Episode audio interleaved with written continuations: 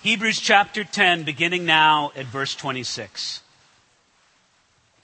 For if we sin willfully after we have received the knowledge of the truth, there no longer remains a sacrifice for sins, but a certain fearful expectation of judgment and fiery indignation which will devour the adversaries. Anyone who has received, rejected Moses' law dies without mercy on the testimony of two or three witnesses of how much worse punishment do you suppose will he be thought worthy who has trampled the Son of God underfoot, counted the blood of the covenant by which he was sanctified a common thing, and insulted the Spirit of grace?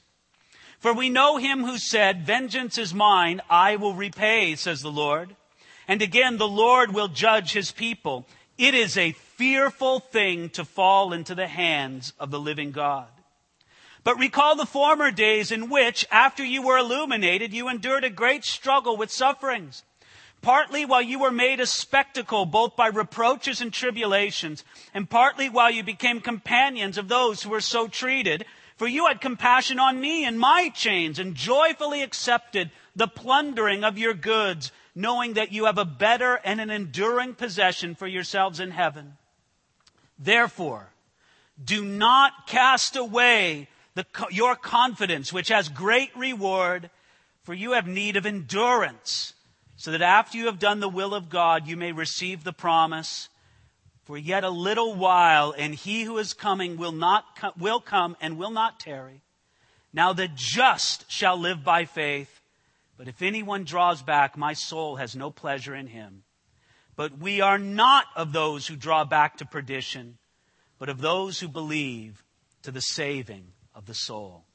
Father, may it be so among us here this morning that we would be of those who believe to the saving of the soul, that we would be those, Lord, who do not draw back.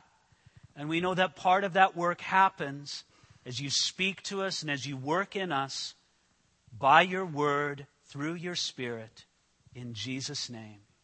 Amen. Amen. You may be seated.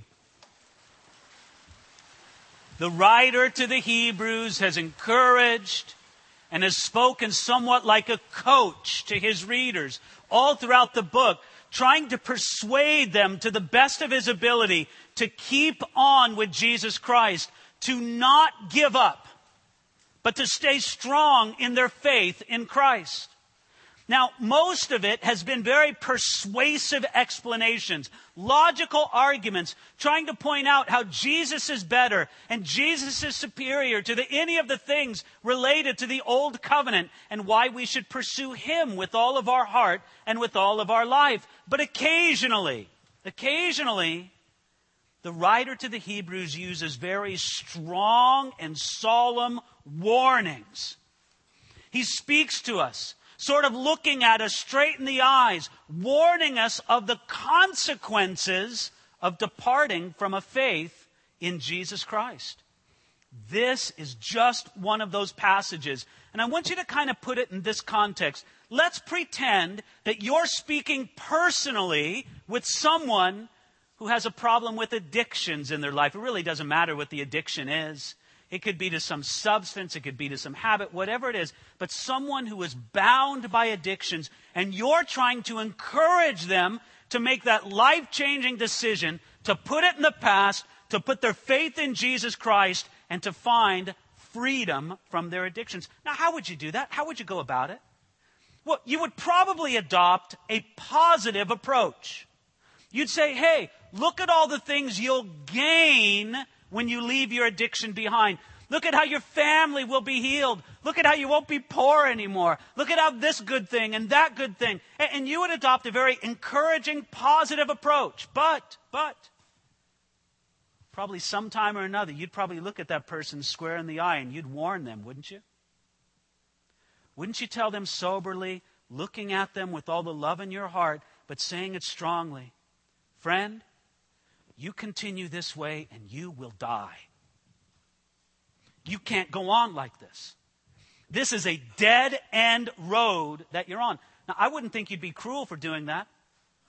I, I think you'd be loving towards your friend. Because where a warning is appropriate, it's a loving thing to do it. And just right here in this text, the writer of the Hebrews gives a very strong warning. Let me read it to you. Again, starting at verse 26. I'll read through verse 31. He says this For if we sin willfully after we have received the knowledge of the truth, there no longer remains a sacrifice for sins, but a certain fearful expectation of judgment and fiery indignation which will devour the adversaries. Anyone who has rejected Moses' law dies without mercy on the testimony of two or three witnesses. Of how much worse punishment do you suppose will he be thought worthy who has trampled the Son of God underfoot and counted the blood of the covenant by which he was sanctified a common thing and insulted the Spirit of grace? For we know him who has said, Vengeance is mine, I will repay, says the Lord. And again, the Lord will judge his people. It is a fearful thing to fall into the hands of the living God. Friends, you got to admit, that's a pretty strong warning, don't you think?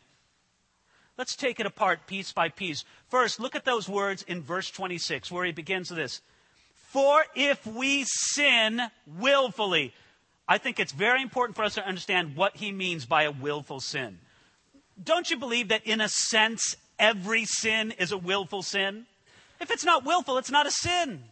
So there's a sense in which every sin is a willful sin, but he doesn't mean just any kind of sin. He means a particular kind of willful sin. And a matter of fact, we're very grateful for the writer of the Hebrews because he defines for us the kind of willful sin that he's speaking about. He defines it in verse 29.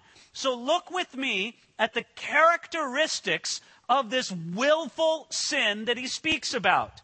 The characteristics are mentioned in verse 29. First of all, he says this They have trampled the Son of God underfoot. Now, ladies and gentlemen, when Jesus is disgraced as his greatest work is rejected, and his greatest accomplishment is treated with contempt, then Jesus Christ is being devalued. He's being devalued in who he is and what he is. It's like trampling the Son of God underfoot. That's one part of the willful sin he speaks about. Verse 29 defines another part of it. Look at it there, where he says it's as if they counted the blood of the covenant a common thing. In other words, they perceive Jesus dying on the cross. They perceive his blood being shed, but they look at it and say, you know what? That blood that Jesus shed on the cross, it's a common thing. There's nothing special about it.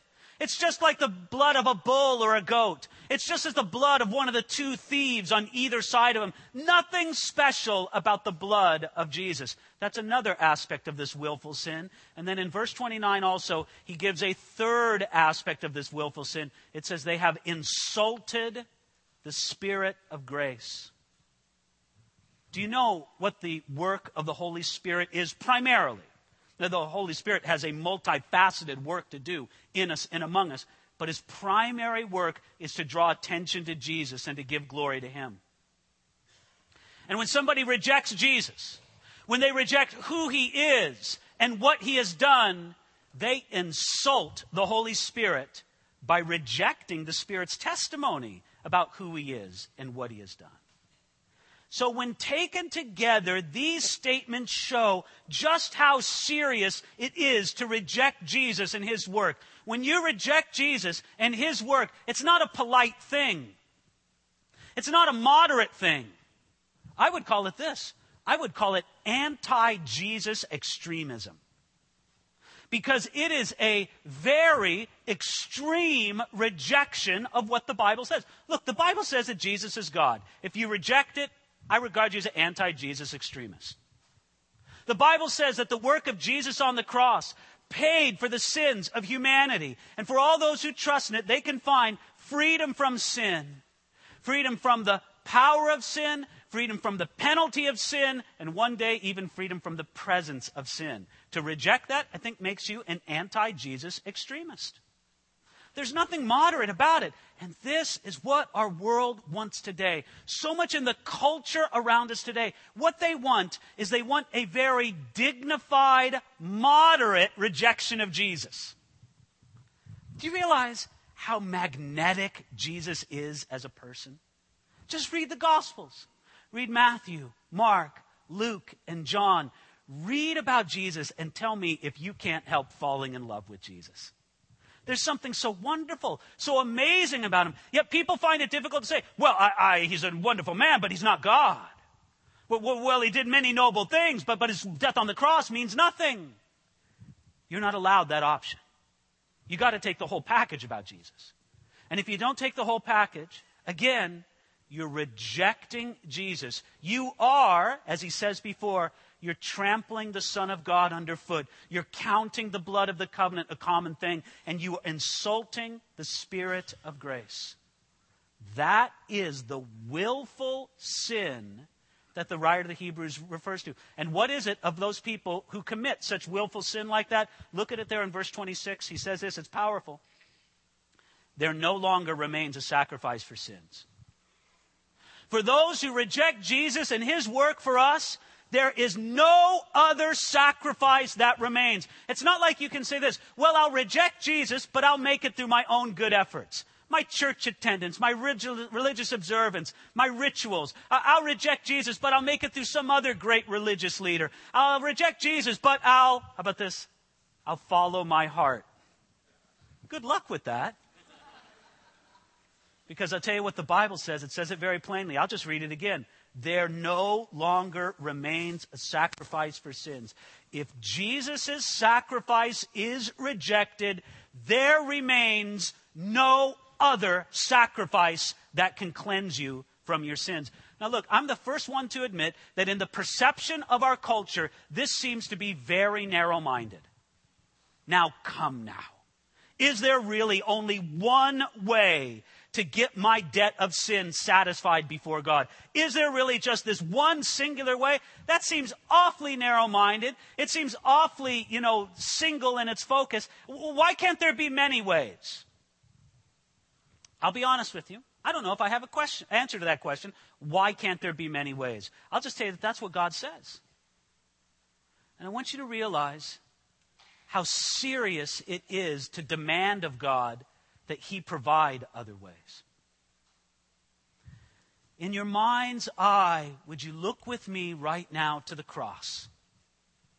Would you see Jesus there nailed to the cross? There's iron spikes that go through his wrists and his feet. There's a crown of thorns upon his head, and above it, there's a title written, nailed to the top of the cross, that says, Jesus of Nazareth, King of the Jews. And it says it in Aramaic, it says it in Greek, and it says it in Latin. And there, as Jesus dies on the cross, you and I, we go and we take a look at the cross and we see Jesus dying. And right at that moment, when he cries out before God, Eli, Eli, lama sabachthani, my God, my God, why have you forsaken me? At that holy moment, when Jesus bears the sins of the world, we look at Jesus on the cross and this is what we say. Well, God, that's pretty good. But can you do something else as well? Doesn't that sound so horrible to say? As if God didn't do enough at the cross. That, oh, that's a great plan B or plan A. Could you give us plan B and C and D? Do you not see what God shouts to humanity through the cross? This is the ultimate. It is impossible for me to do more. So here it is, humanity. Accept it or reject it, but here it is. And for those who reject it, the news is heavy. Look at verse 27. What does it say? It says, if you reject the work of Jesus and his work on the cross, then what remains for you is a certain, fearful expectation of judgment. This is what you get when you reject Jesus and his sacrifice for you. You aren't rescued from your sin and your guilt, you're condemned in them. And what will people say on that day? What will the mockers say when they stand before Jesus? When they're judged by the one who opened up his veins to bleed for the payment of their sins, but they rejected it and wanted to go their own way. They'll have nothing to say. every tongue will be stopped, every lip will be shut. Now, verse 29, he points out how much worse punishment. In other words, if it was a heavy thing to reject what God provided through the old covenant, how much more heavy is it when we reject what God provides through a better covenant, the new covenant. And it is so heavy, it is so significant that he uses this phrase. You saw it there in verse 31. He says, It is a fearful thing to fall into the hands of the living God. It is a fearful thing indeed to one day face the God you've rejected, that you've offended so greatly. If you want to trample the Son of God underfoot, you're going to face him someday. If you want to count the blood of his covenant a common thing, you're going to face him who opened up his veins for you. Now, the thing is, is that God loves you enough. And I don't know if this is exactly the right word, but I'll say it. God respects you enough to give you that choice. He will not force you to believe and to accept Him. But He offers it out before you. But do you see how loving He is to warn you of the consequences and to say it is a fearful thing to fall into the hands of the living God? Friends, how much better is it to fall into the arms of a loving Savior? Wouldn't you rather do that? I don't want to take a vote of hands today, but I think we can pretty much say it is much better to fall into the arms of a loving Savior than it is to fall into the hands of the living God. Friends, no, no. Here we receive this warning. We take it to heart. We take it to heart for ourselves, and it makes our heart break for a world that's perishing around us. But this is what I want you to know. It's not all warning, the passage we read. No, when we get into verse 32, now he starts to transition into some encouragement. So, are you ready for some encouragement after the warning? Here we go. Verse 32. But recall the former days in which, after you were illuminated, you endured a great struggle with sufferings, partly while you were made a spectacle both by the reproaches and tribulations, and partly while you became companions of those who were so treated. For you had compassion on me and my chains, and joyfully accepted the plundering of your goods, knowing that you have a better and an enduring possession for yourselves in heaven. Now, after the strong warning, he's bringing another encouragement to them, and he's encouraging them along these lines. He says, Look, take heart and remember how you stood for God in tough times before. Think about it in the past. I mean, that's how he opens our verse 32 but recall the former days. Friends, you've already suffered some for Jesus. You've already been the brunt of jokes, and you've been mocked, and you've been reproached, and some of you have gone through great trials, and people in other parts of the world, they have been persecuted with great pain and suffering. Remember all that you've already sacrificed for Jesus. Why would you give up on that now? Why? You've already, so to speak, you got some skin in the game. You've made an investment in it. Why give up on it now? You have, as verse 32 says, you've had a great struggle with sufferings. Now, look at how he explains the sufferings here, starting at verse 33. He says, You've been made a spectacle both by reproaches and tribulations. Do you know what reproaches are? It's when people talk critically and negatively about you. Now, isn't this the main way that we are persecuted or have to suffer for Jesus Christ in our culture? Uh, look, let's face it. There are many people in the world that they think I'm an idiot for being a Christian. They think I'm an idiot for believing the Bible. I, I thank the Lord that for the most part in the Western world, we don't have to suffer the way they do in other countries. We don't have to suffer and face martyrdom and face prison and face persecution the way they do in other countries. No, mainly for us, it's bearing reproach. It's people think we're morons. We think they're, we think, they think that we're idiots. They're just, oh, you're, you're so dumb for being a follower of Jesus. And sometimes that is a grave sacrifice to bear up under that, isn't it? It's not easy to live under that kind of pressure. Well, Paul says, listen, excuse me, the writer of the Hebrews says, remember you've suffered along these lines before. Why would you give up on it now? But it's not only that. Verse 33 says, You were companions of those who were so treated. In other words, you willingly aligned yourself with those who were being reproached, with those who were being persecuted. Now, look, this is one of the great challenges for us. I would say it's a challenge for us in 2014. Look, I'm no prophet. I can't predict things about the coming year, but I will say this. It's entirely reasonable to assume that Christians are going to be more mocked, more reviled, more rejected by the culture at large in this coming year than in the previous year. And I don't know who, I don't know when, I don't know where, but there's going to be people either you hear about or you know about or maybe you know personally, and they are going to be mocked and reviled and reproached for being a Christian. Will you stand beside him and say, Well, you know what? If you're mocking believers, mock me right along with them? Because some things that this other person do, they may embarrass me. You know, I may not like how they dress or some of the things they say. But the bottom line, they're a believer and they're being mocked for being a believer. Mock me too. That's what he's saying. And this is what we have to look forward to as our culture gets more and more distant from a past more rooted in a Christian um, morality and mentality. But they also face, look at verse 34, economic persecution. It speaks of the plundering of your goods. Did you know that throughout church history, this has been one of the primary and first ways that Christians have been persecuted? They've been persecuted economically. They don't get that job. They don't get that raise. They don't get that education. They don't get that. For example, in the old communist world, if you were an outspoken Christian, you couldn't get into the universities and therefore you couldn't get a good job. This is just how it was. On and on and on.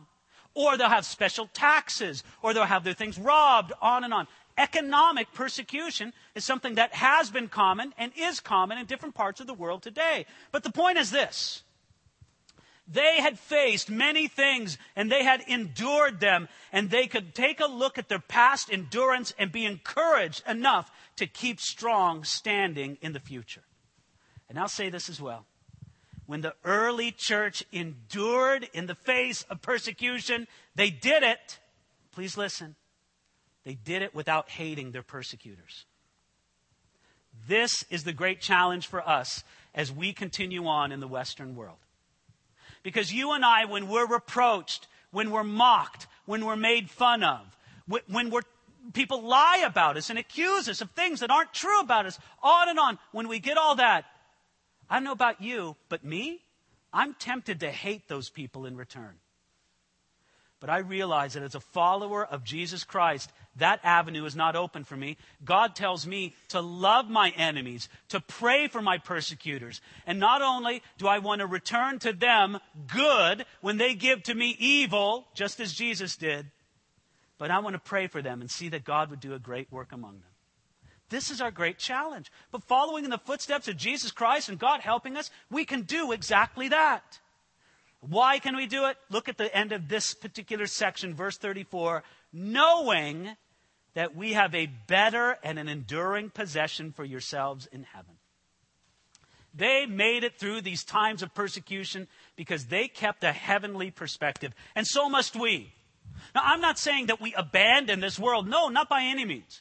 God calls us to be like salt and light in the world, a preservative, an illumination in this world. We're to seek to advance the kingdom of God in whatever sphere He gives us and whatever calling He puts in our way. Yes, we don't give up on what God wants to do in this earth, but, but, our heart is really set on heaven, isn't it?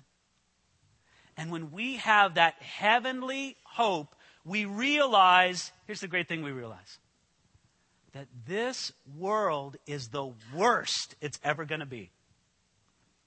Isn't that a good thing for you to remember? It's the worst it's ever going to be. It's all up in the world to come.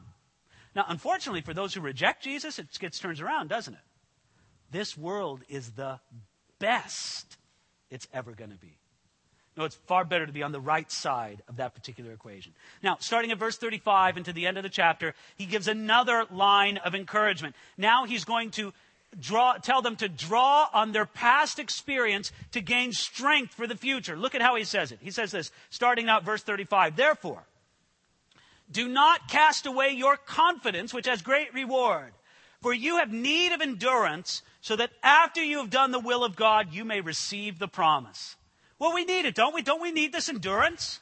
And so what? We don't cast away our confidence. Confidence and endurance go together. And I know the world screams at you and says, Oh, you're dumb for following Jesus.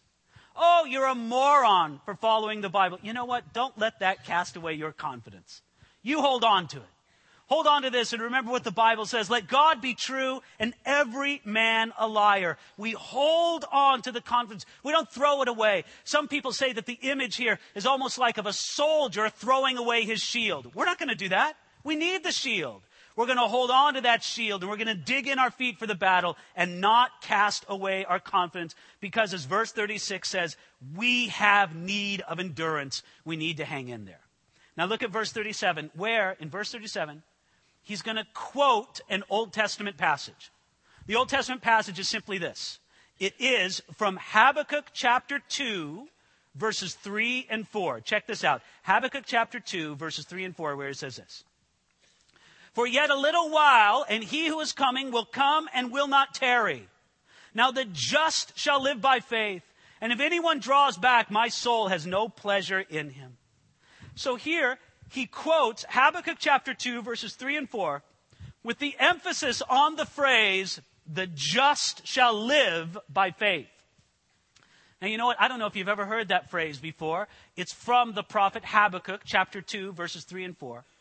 But what you may not realize or, or have understood until just right now, that particular line from Habakkuk chapter 2 is quoted three times in the New Testament. To me, that makes it pretty important, don't you think? God gave it to us in triplicate, not only the, uh, the, the, the quotation originally in Habakkuk. But what I find interesting about this is the three times it's quoted in the New Testament, the context gives it a little bit different emphasis. Let me show you what I mean. In Romans chapter 1 verse 17, Paul quotes this passage from Habakkuk with the emphasis on faith. He says this, the just shall live by faith. And he's emphasizing the faith that the just person lives by. Then in Galatians chapter 3 verse 11, he also quotes the passage again, but this time the emphasis is on just. In other words, the righteous person, the person who's been rescued by God, the just shall live by faith. That's the idea, is that one who has had their life changed by Jesus. But here in Hebrews chapter 10, here the verse is quoted with the emphasis on live.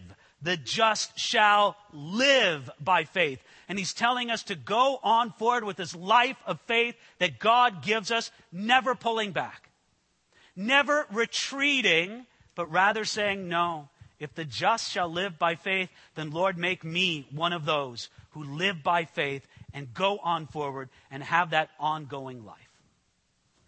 This is what God has for you. I think it's a beautiful, appropriate message at the beginning of the year. But don't you agree it applies every day of the year, every year of your life? God has a life for you to live, and He wants you to live it by faith in the Son of God, never retreating, never letting go, but always having your eyes forward. Now, He's warned us about the consequences of turning our back on Jesus, correct? That was in the first part. But now, now we remember the heavenly hope in front of us and the fact that the just shall live by faith. That's why he conclude so confidently in verse 39. Look with me at verse 39 and look at this beautiful, confident conclusion. He says this But we are not those who draw back to perdition, but of those who believe to the saving of the soul. Man, I would love that written over the life of every single person in this room. That you could say, Yes, that's me. I am not of those who draw back to perdition. Perdition is just sort of a fancy word for destruction. I'm not one of those who draws back to destruction. No, no. The safety, the security, the blessing of my Christian life is found in a forward life, in a forward walk with God. Those who believe to the saving of the soul. There's something about this that I want you to notice in verse 39 when he said, Those who believe. Do you notice the verb tense there? The verb tense is in the present tense, it's not in the past. He doesn't say, Those who have believed to the saving of the soul, nor is it in the future tense, those who will believe to the saving of the soul. No, it's right now in the present tense. And I guess that's a great place for us to conclude and sort of wrap this up. Do you have a faith that is in the present tense? Hey, you know, a lot of you have a faith that believed at one time. Good, that's good. I'm glad to hear that. But you know that past tense faith, that's not going to cut it. What you need now is a present tense faith. So, yeah, I'm not so interested in if you have believed in the past. Uh, I'm even less interested. You say, No, I will believe in the future. What I want to know right now is you say, No, I believe to the saving of the soul. Now, God loves you so much that He gives to you something tangible, something material to help you believe right now in the present moment. You know what that is? It's communion the bread and the cup that we take together. In just a few moments, our, our high school leader, Daniel, is going to come on out and lead us in communion. But I want you to think about how God uses the bread and the cup to bring us to the present moment. Because in our minds, the death of Jesus happened a long time ago, didn't it? Some 2,000 years ago, a long way from here. But God wants it to be for you right now, immediate, that you believe in the present tense. You do that, then you will be well instructed by the warnings we just heard and press on to a real and living faith. Let's pray. Father in heaven, thank you. We thank you, Lord, for the strength of these warnings from your word. We understand, Lord, that not every passage of your word is full of comfort and sentiment like uh, Psalm 23. But no, Lord, sometimes we need to hear the tough truth. We thank you that you love us enough to speak it to us and to give us encouragement along the way. Now, Lord, as we prepare our hearts for communion, I pray that you would stir everybody in this room up to have a present tense faith. Do that among us, Lord, we pray. In Jesus' name, amen.